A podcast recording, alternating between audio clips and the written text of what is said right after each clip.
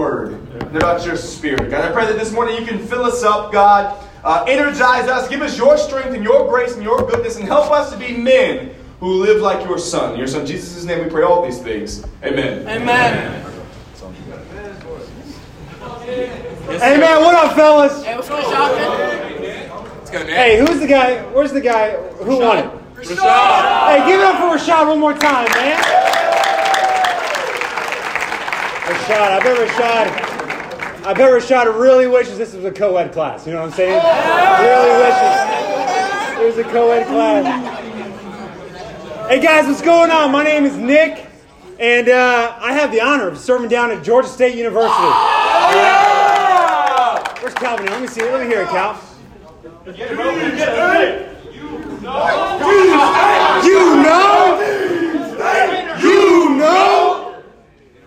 Oh, I forgot the last one. That's all good. That's all good.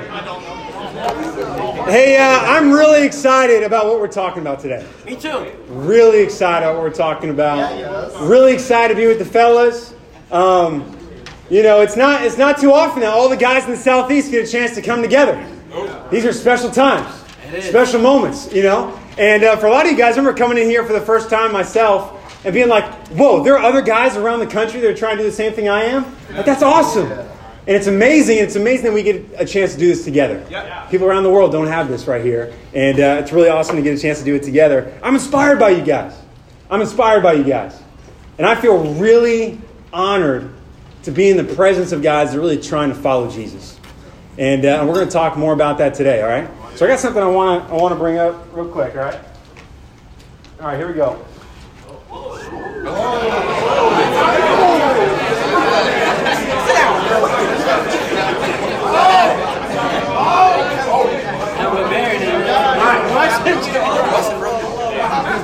This this is a BB gun, okay? So don't don't get crazy. Hey, who in here, who in here thinks? I mean, you guys don't know me very well, right? Who thinks from right here that I'd be able to hit that hit that circle right there in that chair? Who believes that right there? Who believes that? All right, people putting some trust in me. That's awesome. That's awesome. I did it a few times yesterday, you know, and got you know made it made it most times, you know. So, uh, hey, who, who, how's that, Mike? Here we go. Okay, how about this? Who would come up there and hold it for me? I got you. I got you. All right, keep your hands up. Keep your hands up. Hey, a little bit. That's a little bit less guys than before. All right, who who? Keep your hands up. Who would come up and hold it with their teeth? Wow. Wow. Okay. All right. Let's see. Um, who should I choose right here? Holding it with their teeth. Let's go Habib right here. Habib, come on up, man. Come on up.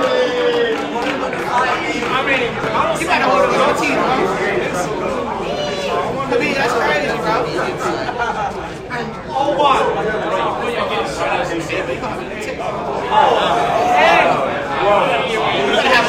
All right, who thinks I'm gonna do it? All right, dude. Don't move. Hey, don't move, bro. No, I'm not gonna do it. I'm not gonna do it. You guys stand up. I mean, take a seat, man. Give it up for Habib. Be a woman. Do it.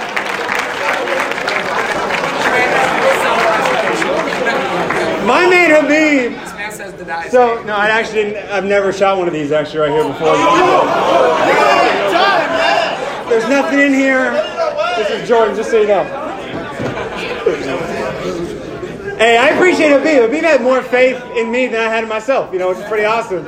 And, uh, you know, what's interesting, right? Because I said, man, who thinks I can hit that? Everybody in here basically raised their hand and said, man, I believe, I believe you could do it. And then once it took kind of getting some skin in the game, everybody's hands started going down. They'll be like, oh, I. And so you didn't really believe me, you know? You kind of thought you did. For a second, you kind of felt like it, but it's like, oh, but I don't actually really believe him. And so everybody's hands started going down, right? And it's amazing, kind of like, because with Jesus, a lot of people say they believe. A lot of people say what they believe in Jesus.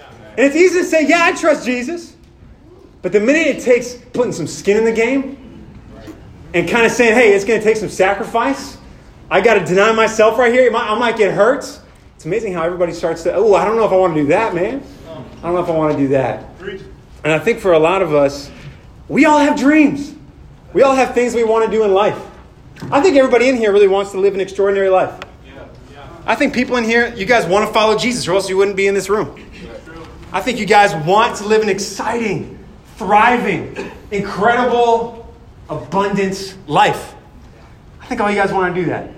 But I think there's something in all of us that comes with that kind of desire to want to do something great. And I think it's fear. A lot of us are, are afraid. You know, a lot of us fear. Just like, I want to do something great. I want to have an awesome ministry. I want to be able to go and like see God change the world.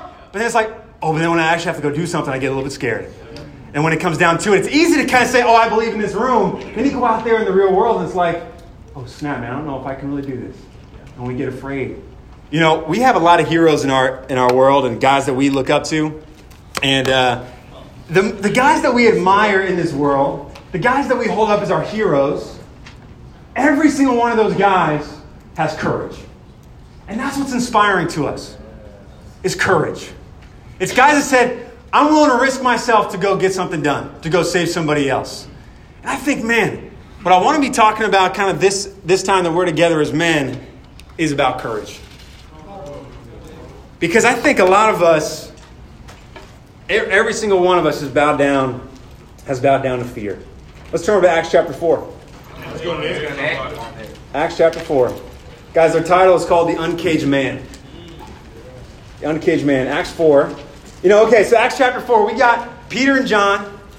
They're out here doing extraordinary things for Jesus, right? They at this moment in Acts chapter 4, Peter had already gotten up in Acts 2 and kind of started the Christian movement. People are starting to persecute him, people are starting to come after him, and so now they're standing up in front of the Sanhedrin, which is kind of like if you got a couple of high school boys they're standing up in front of the Supreme Court and Congress starting to talk about political issues, right? And starting to argue with guys about this kind of stuff. You got Peter and John up there, they're like, hey, bring it on. And they go into this epic kind of like speech about how much they do things in Jesus' name and how they're not backing down from anybody. And salvation is found in nobody else besides Jesus. Amen. And then after they, after they sit down, after, after they finish, this is what it says in Acts 4.13. It says the council members were astonished as they witnessed the bold courage of Peter and John, especially when they discovered that they were just ordinary men who had never had religious training.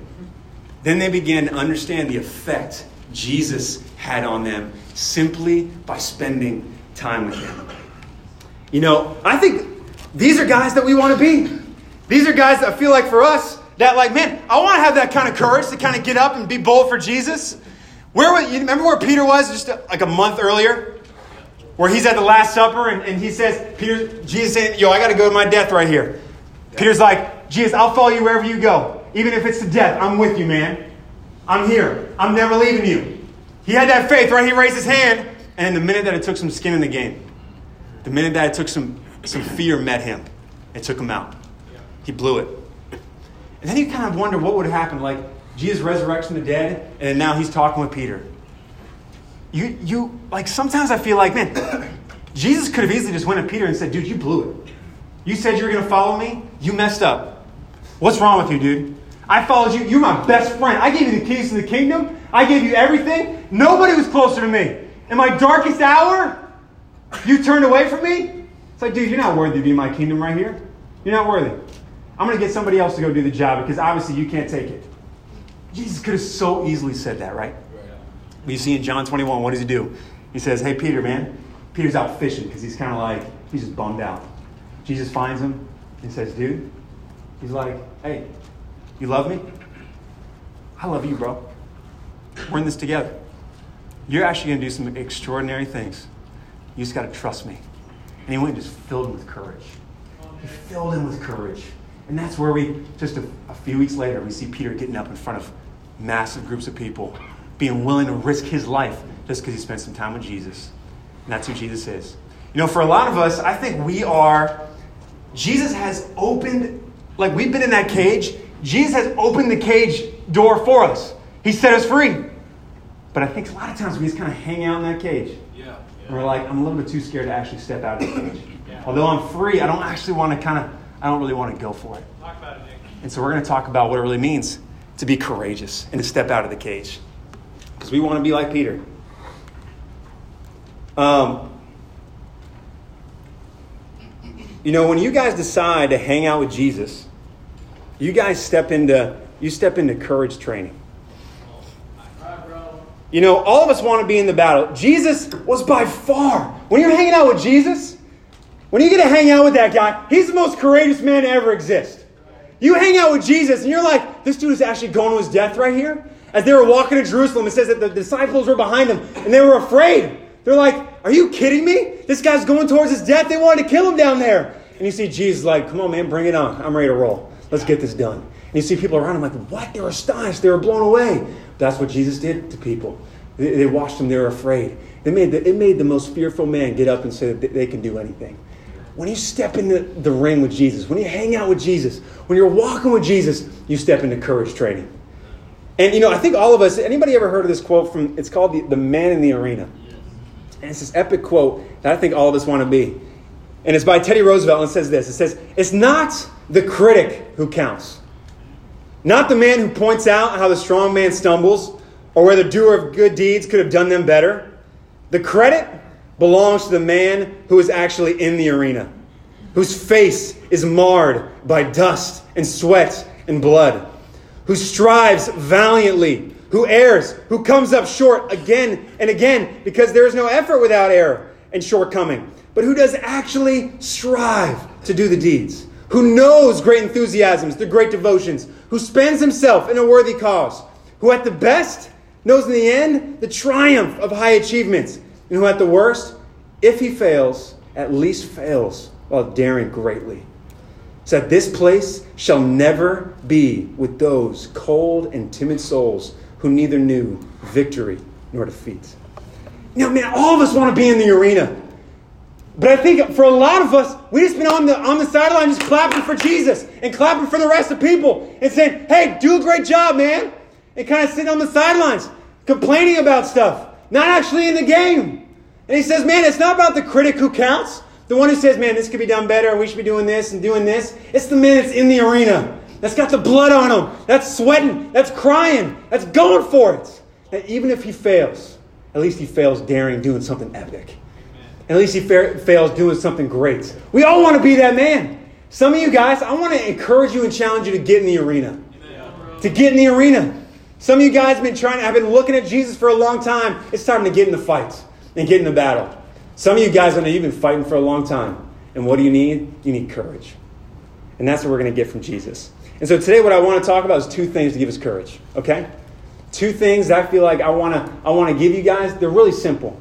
Really simple. If you know me, I'm a pretty just simple person that kind of talks about the same stuff a lot. And, uh, and so we got two things we're just going to talk about today. The first thing you're going to do if you're going to be a man of courage is you got to listen.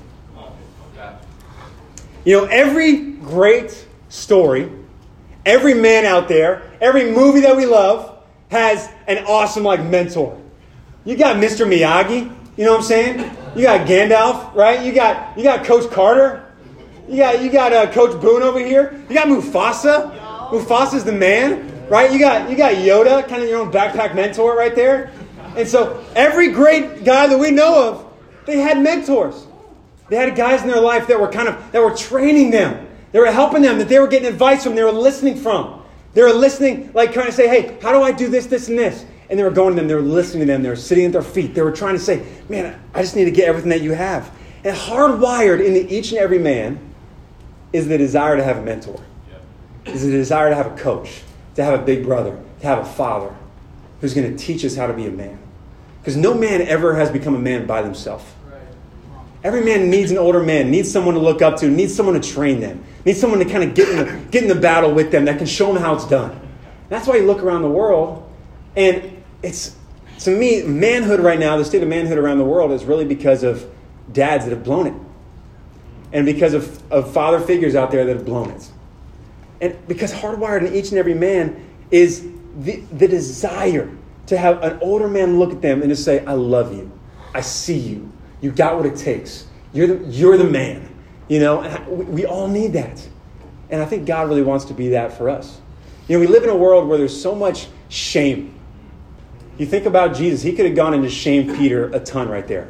He could have shamed him, shamed him down. And it's easy actually to come in here, you know, in these men's classes. It's really easy to get up and preach shame all the time. You just kind of get up and you start saying, You guys aren't doing this in the Bible. You need to do it. You guys are losers. You guys are lame. You're not doing what Jesus wants you to do. It's to come after you. And, but I think that's a little bit of a cheap way of preaching a lot of times. Because to me, that like a lot of times, I feel like you guys are really trying to do your best. A lot of you guys, I feel like, are really trying to strive after it. But you need some courage. You need an older man. You need, you need a father that's going to come and say, hey, you got what it takes. You can do it. I believe in you. I see you. Remember, remember God, what he does first thing when Jesus sets foot in his public ministry? When he's baptized? Before Jesus does anything, he looks at Jesus and says, Dude, you're my son, whom I love. With you, I'm well pleased. That's what God said to Jesus right from the jump. And we all, I think, need that from God ourselves. Where He looks at you and says, I'm so pleased with you. I love you like crazy. I, I would die for you. I would do anything for you. That's really who God is. You know, I think it's easy, even, you know, even we have these things. I don't know what you feel as you see a bunch of guys doing push ups if the first thought you think of is shame. Of, man, I wish I was one of those guys that was strong enough to do that. Or if you think, man, I'm, I wish I was one of the guys that was able to get up and speak. I'm just not a good speaker. Or, man, I'm just not, I'm not smart enough like a lot of these guys.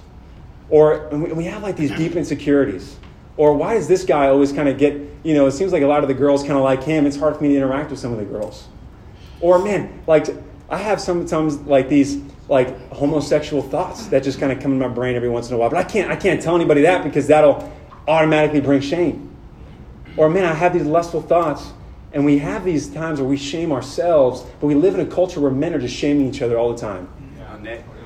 And I think Jesus, gosh, I think even in the church it's easy to do that. Like just shame you from, for not doing what's right.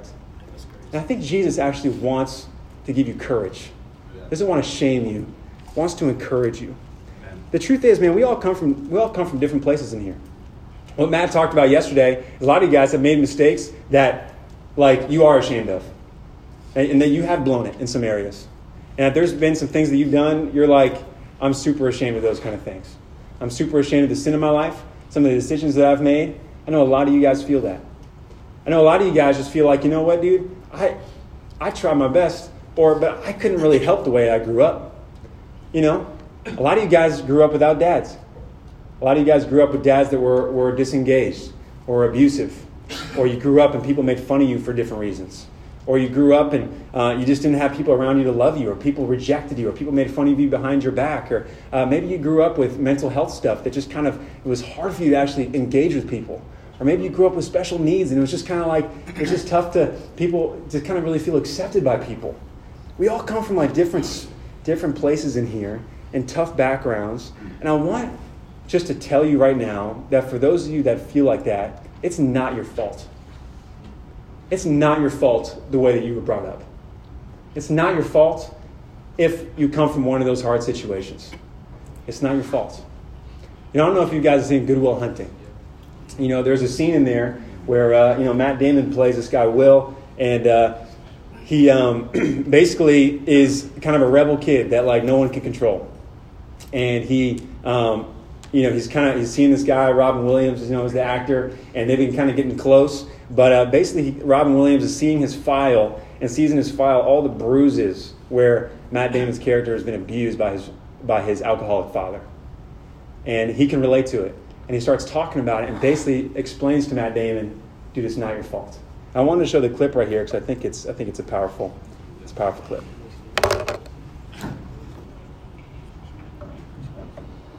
Hey, well, I don't know a lot. You see this? Oh.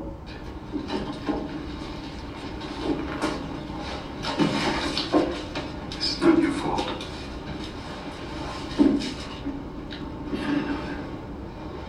Look at me, son. It's not your fault. I know.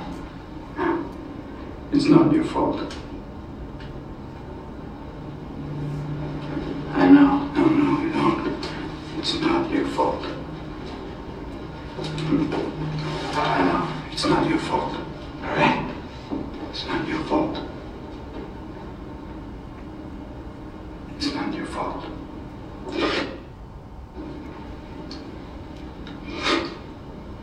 It's not your fault. Not you. It's not your fault.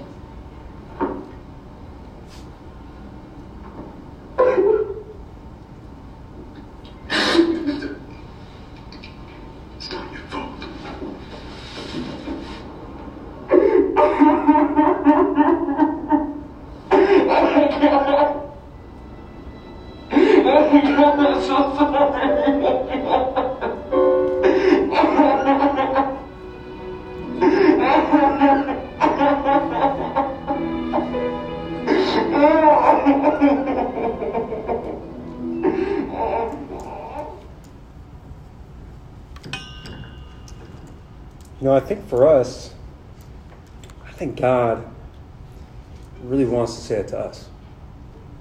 Where He looks at us and He's just He's just dying to say, dude, I love you so much. It's not your fault where you grew up.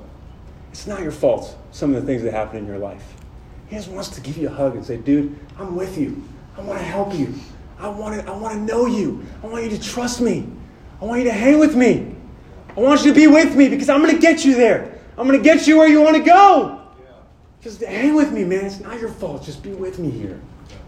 I think we all need that. We all need those kind of guys in our life.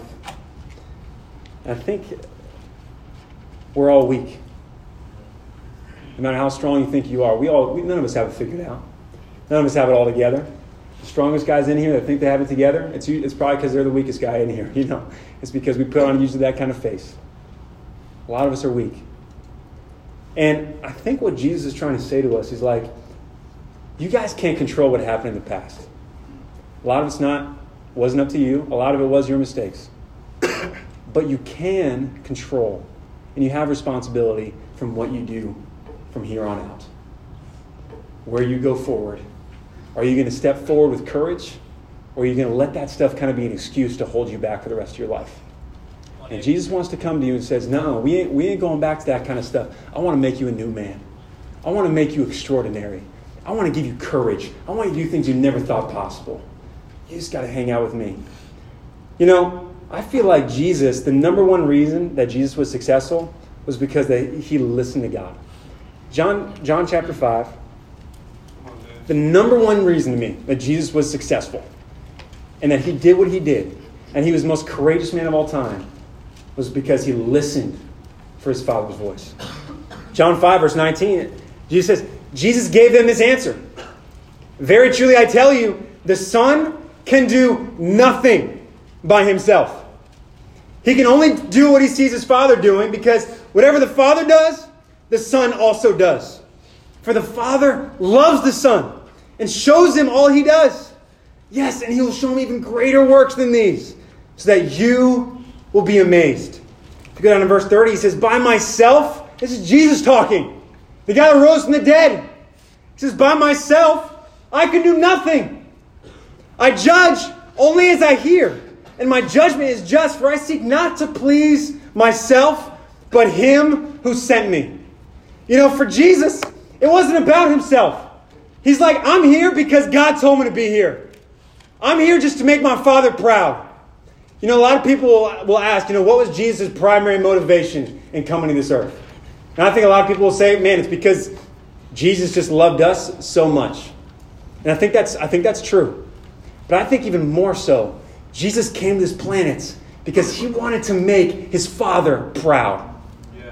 He wanted, he wanted Jesus. He's like, that's my king right there. I want to do anything to fight for that king. That's my dad. I'm the one to lay all the line for my dad. I know I can't do it by myself, and so whatever he says, I'm going to do it because I know he loves me and he cares for me. And I think what Jesus just wanted to hear, he just wanted to hear God just come out and say, That's my boy! That's my guy right there. And I think all of us are, we want to hear that from God. We want to hear, man, I'm proud of you. That's my boy right there. You gave it all you had. And I think, man, that takes us laying on the line and listening to God first. It takes, man, God, what, what is going to make you proud? What do you want from me? What do you want from my, from, my, from my life? All the great men in the scriptures, all the great men were successful and they were great because they listened to God. Because they heard God's voice. Because they took him for his word. They took time to listen to him and they went and did it out of courage. You know, all the men in the Bible were afraid. Every single one. You look through the Bible, it's just a bunch of afraid, afraid dudes that were insecure and messed up a ton. But then they listened to God's voice, they trusted him, and that's when extraordinary things happened. You know, I, I get a little bit afraid of our generation because we are the most distracted generation in human history. We are the most distracted generation of all time. that we can't sit still for like six seconds. You know, you know what the life attention of uh, the average human is today? Some of the North River guys know it. It's like eight. It's like eight seconds. Okay, is like what the what the attention span is of a human being these days. You know what the attention span is of a goldfish? It's nine seconds. Okay, so you guys are losing to goldfish. You know what I'm saying? We live in a world that is so has so much noise. It's so distracting. If you wanted to, you could access porn in 10 seconds. That's never been the case in human history. You could access it right now in 10 seconds. We are the most distracted generation in human history. YouTube, Netflix, social media, you know, TikTok these days, and I'm like not even sure what that is right now, you know. But like sports or music or art, we are the most distracted generation in human history. And I fear that because that is wrecking havoc on the human soul. Is distraction. The inability to hear God's voice. You know, there's companies out there that are paying billions of dollars to distract you, are paying billions of dollars to steal your attention. You think that you just kind of like walking around and not taking intentional efforts to listen to God's voice, you're just going to be able to like withstand the millions of dollars being poured in to steal your attention away? It's not going to happen. I think we've lost the ability to listen to God's voice. I try to sit still and listen to God for five minutes. It's like the hardest thing in my life, you know? And I like feel extremely embarrassed because I'm like, I'm sitting there for six minutes. I'm like, oh man. And it's like within 30 seconds, my brain is already kind of somewhere else. Yeah. And it's so hard just to kind of sit still just for a second. You know, in Psalm 10, verse 4, it says, In his pride, the wicked man does not seek him. In all his thoughts, there is no room for God. We live in a generation that has so many thoughts, so many distractions, so much noise that I think we lose that still voice of God when he's trying to speak to you. I think many of us say that we don't hear God's voice, like, man, God's not speaking to me. But what if the issue is that maybe God never stopped speaking to you, but you just never put yourself in a place to listen? Now, you haven't put yourself in a place, you haven't created the space in your life just to really listen for God's voice. Are you taking the time to listen? It literally might, it, it will change your life. What if God's trying to say something specific to you? He's trying to give you courage. He's trying to kind of tell you some truth. He's trying to get you to do something. He's trying to get you to think something but you're just like, no, I don't really want to listen. I'd rather, I'd rather watch YouTube for the next two hours. You know, I'd rather play a video game, or I'd rather, like, and we lose the, the ability to pay attention to God's voice. You know, in Luke 5, Jesus says that, it says that Jesus often withdrew to lonely places and he prayed. Does that describe you? That doesn't describe me right now. I don't think it would say often right there. I think it would say occasionally when, I'm, when, I'm, when I kind of have some free time for it. But it says that Jesus often withdrew to lonely places and he prayed. You know, like Matt, uh, I also went to the University of Georgia, okay? I went to UGA, and there were different times in there where I felt extremely alone. I felt like I was really kind of in a, in a weird spot of just fear, and I wasn't myself. I remember my dad talking to me, and basically, kind of in his mind, he was like, "Dude, I can't really help you right now because I live." So, he lived, you know, states away, and he said, dude, you have to learn how to make God your best friend. You have to listen to his voice. He's trying to tell you something. He's trying to kind of give you courage. If you're running around doing all these things, you're not taking the time to kind of go and get the power from God himself. And so what it made me start doing is there was these awesome intramural fields next to my house, you know, at UGA. And I would go out there at night and I would just start walking around the fields and just praying and just listening for God. There'd be times I would just walk out there, would say nothing, just kind of listen for God's voice. There'd be times I'd go out there and I'd sob before God because I was confused about stuff. There'd be times where I'd yell and try to rant at God just to kind of get it out of my system. And I say, God, now I'm just going to sit here and listen for the next 20 minutes. Just trying to see what you're trying to say. Like, just trying to, try, trying to hear your voice, what you're trying to say to me. And what that did for me is it's just kind of like, it changed my life. I'm just kind of taking the time to just sit and talk, just walk and talk with God and try to really listen for His voice. But it's still a struggle for me today. I need to repent in this area. There's so many things that distract me and I don't take the time, as I should, to sit and listen for God's voice. How do you feel like you're doing right now at, at really listening to God? Are you a man that's known for your prayer life? People know, oh, yeah, that dude, he prays like crazy. I know He's praying for me. I know He's praying for the rest of this ministry. I know He's praying for my family group. I know He's praying for my family. Are you known for your prayer life? How well do you know God's voice? How well do you know the Bible? You know, I remember last retreat, Kendall talked a lot about some of you guys know the stats, you know, of your favorite player, sports player, more than you know the own scriptures. Or some of you guys know the cheat codes on certain games more than more than the Word of God. And I think that kind of stuff, that just what that does is that stuff is just never gonna, it's never gonna satisfy you. It's never gonna give you courage. How well do you know the Bible? Wouldn't it be awesome if you like just made a decision? I'm gonna read the whole entire Bible this year and get to know God's voice. I think that stuff would really change your life. Are you too distracted by the entertainment around you? You know, I just want to, I want to challenge you guys to go, to go on prayer walks. Instead of taking, like, instead of talking to God a lot, maybe take some time where you just listen to Him. And you take 10 minutes just to say, I'm just going to listen to God and hear what He's trying to say to me. Pray with each other. Make it a goal to read the whole Bible with somebody in here. But I think I want all of us to really think about how often do you think about making God proud? Is that the first thing on your mind? Imagine, I just want you to imagine if every single man after this retreat, if every single guy walked out of here saying, I want to do everything I can to listen to God's voice. If every guy in here said, I'm listening to God, I'm listening to God, I'm going to create space to listen to God. Can you imagine what this world would look like? If every man in here said, I'm going home, I'm going to listen to God. That's the thing I'm taking away. I'm listening. I'm trying to hear his voice. What does he want me to do? Not what my minister want me to do. What does God want me to do? What is now what does the, the pastor, you know, want me to do? What does God want me to do? I think if all of us kind of went home kind of like thinking about about God, whoa, like this world would completely and radically change. So the first thing we gotta do is listen. The next thing we gotta do is we gotta train. You know, as I was growing up, the guy that I idoled the most was Kobe. As I was growing up, that was my guy. That was the guy that, uh, for me, I had, I had his jersey, I had his shoes. You know, I, I was him for Halloween. I watched his games. I lived in Southern California. Kobe's my guy. I grew up with him. And so, obviously, you know, over the last month, been with Kobe dying, it's, it's created people just reflecting a lot on just what life is all about, what greatness looks like, why people admired Kobe. And there was a time where, where uh, this past week where it was Kobe's funeral, and everybody was there. And uh, Michael Jordan was speaking at it. Michael Jordan got a chance to talk about Kobe. And you know, Mike, you know, he's the greatest player to ever exist. He's talking about Kobe. And he just starts weeping about Kobe. And he says, Man, Kobe would text me at 2 in the morning and say, Dude, what are some cool post moves I can do? You know, he, he would like message me at 1 and say, Dude, what are some drills I can do? And stuff like that. And, and MJ was like, Dude, shut up, man. You're annoying. You know? And he would say, He's like, he was actually kind of annoying. But he bugged me so much that I realized he was actually just trying to be great. And he was trying just to learn everything that he could. He was like, Hey, my 12 year old daughter is trying to learn some moves. Got any moves for her? It was like 2 in, two in the morning. Well, what were you doing when you were 12, MJ?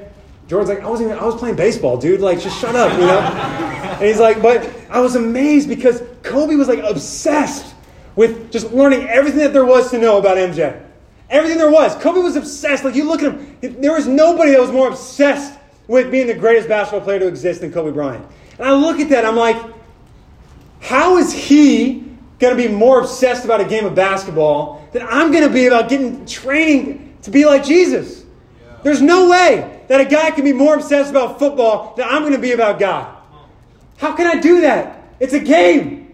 But these guys are obsessed with that kind of stuff. And it's what made them great. And I think, gosh, Jesus is so worthy of us trying to be like him. He's so worthy of us trying to say, Jesus, at two in the morning, dude, what are you doing? How can I how can I be more like you? I want to become the best. I want to live the greatest life of all time. I want to help other people around me. You need to help me figure this out. And just kind of bugging Jesus. Are you kind of that sort of disciple with Jesus? Are you the one that's texting him at 2 a.m. saying, dude, I want to, I want to do everything that you do? Because that's what greatness looks like. You look at that with Paul in Philippians chapter 3. He says, man, I once thought these things were valuable, talking about all the religious stuff he did. He says, but now I consider that stuff worthless because of what Christ has done. Yes, everything else is worthless when compared with the infinite value of knowing Christ Jesus my Lord. For his sake, I've discarded everything else, counting it all as garbage, so I could gain Christ and become one with him. I want to know Christ and experience the mighty power that raised him from the dead. I want to suffer with him, sharing in his death, so that one way or the other, I will experience the resurrection of the dead. Man, Paul just had this hunger to grow and to learn. He's like, dude, all that other stuff, who cares, man? I just want to know Jesus. I want to know that guy. I want to know what it's like to live like him. I want to know what it was like to die like him. Like he was obsessed with trying to be like his teacher. He was obsessed with trying to be like Jesus. And they ask Kobe a lot of times, dude, are you afraid out there? He's like, why would I be afraid? He's like, I've done that move a million times in the gym by myself. He's like, I've practiced, I put in everything I've had to, to kind of to prepare. I've given it my whole heart. So I, why would I go out there and be afraid? Because courage comes when we've trained with the master. Courage comes when we've, t- we've taken that time, just us and Jesus, in the dojo training with him. And that's when we can go out there and really be courageous. It, go, it comes with strict training. Are you constantly training with Jesus? Are you obsessed with becoming like him? Do you wake up every morning with this burning desire in your belly to be just like Jesus? Or are you just doing the bare minimum? Are you skating by? Are you just showing up to different things? Are you willing to put the sweat and blood and work in to become like Jesus? It's not easy.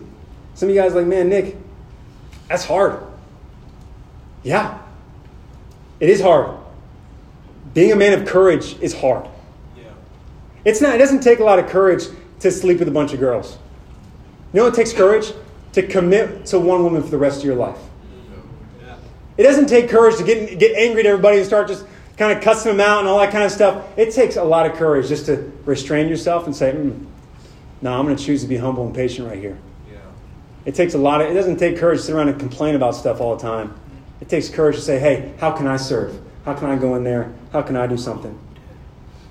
You know, it takes courage to be men of purity, to be men of faith, to have character.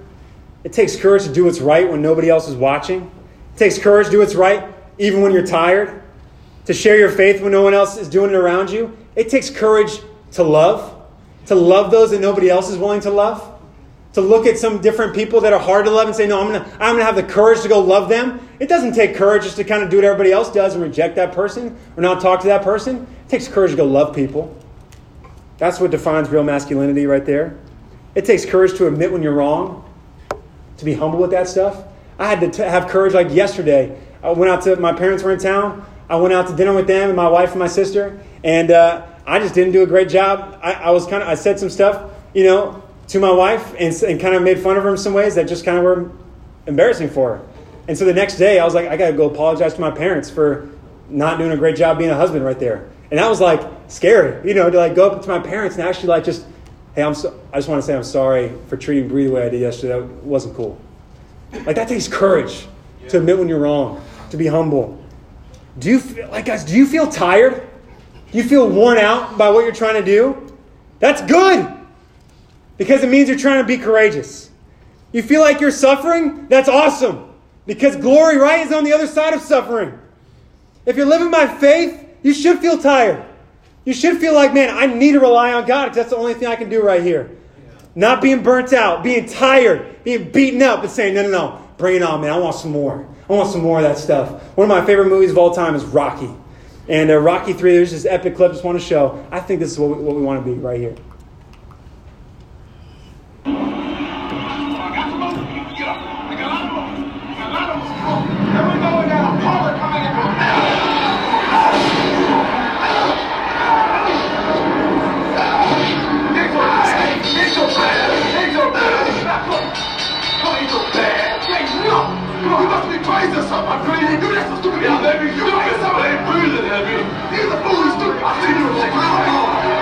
Come back from a meeting like that? Hey, what the hell are you doing? What the hell are you doing? The strategy, that's all. I know what I'm doing. No, you don't know. These guys come to you, you're the it. You got it. You stand for it, all you I'm to tell you. It doesn't take a man to stand there and get their head beat off. Don't. Tired. He's getting tired. Don't, don't waste your punches. Get a champ. Don't try to take him off with one punch. Use your head. And you wear him down. These are laws. I know what I'm doing. I, know what I'm doing. Don't tell me what to think. Go out there and do it, Mark. I am the type. You understand? Yeah. He's just a man. Be more man than him. Go get him. I am the type. I am the type. Up and down, side to side. Round three. Top rounds to call right now. This is a little slower. That's my round. That's my round. I'm gonna take it. I'm gonna take it. Goodbye.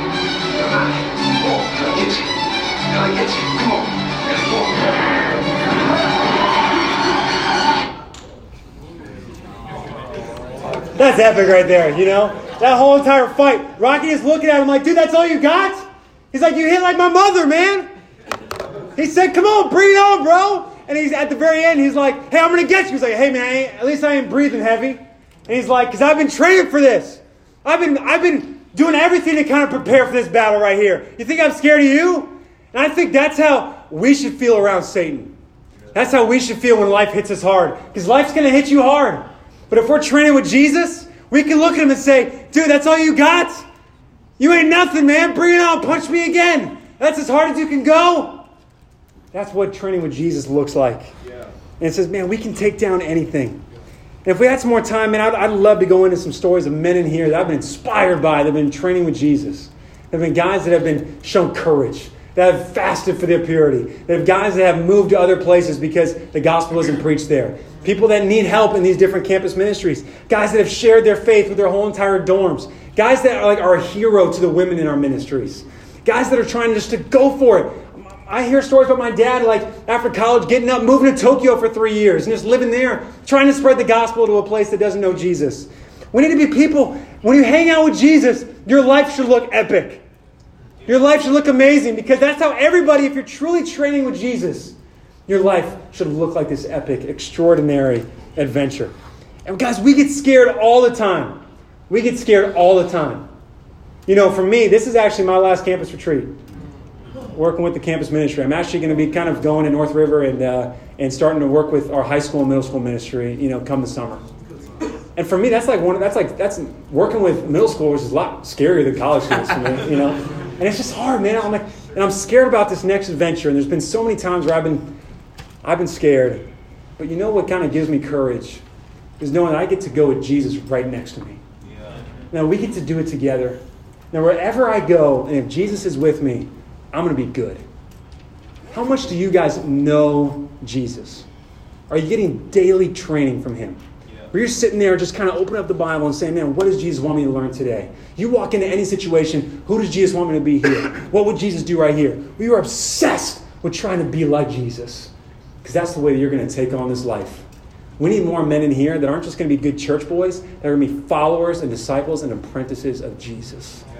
You're going to look at Jesus and I'm following that guy. That you become obsessed with him, that you know everything there is to know about him. You go after him. That's what's going to give you this extraordinary, extraordinary courage. His way works, and it works every time. Guys, I know this room is full of men who want to step out of the cage. You guys want to be in cage. I know you do. You're men that want to change the world. I know following Jesus, it can be tiring, it can be scary, but we desperately, desperately in this world, I'm, I'm like pleading with you guys as somebody that works with a lot of you and that works with college students. I'm pleading with you.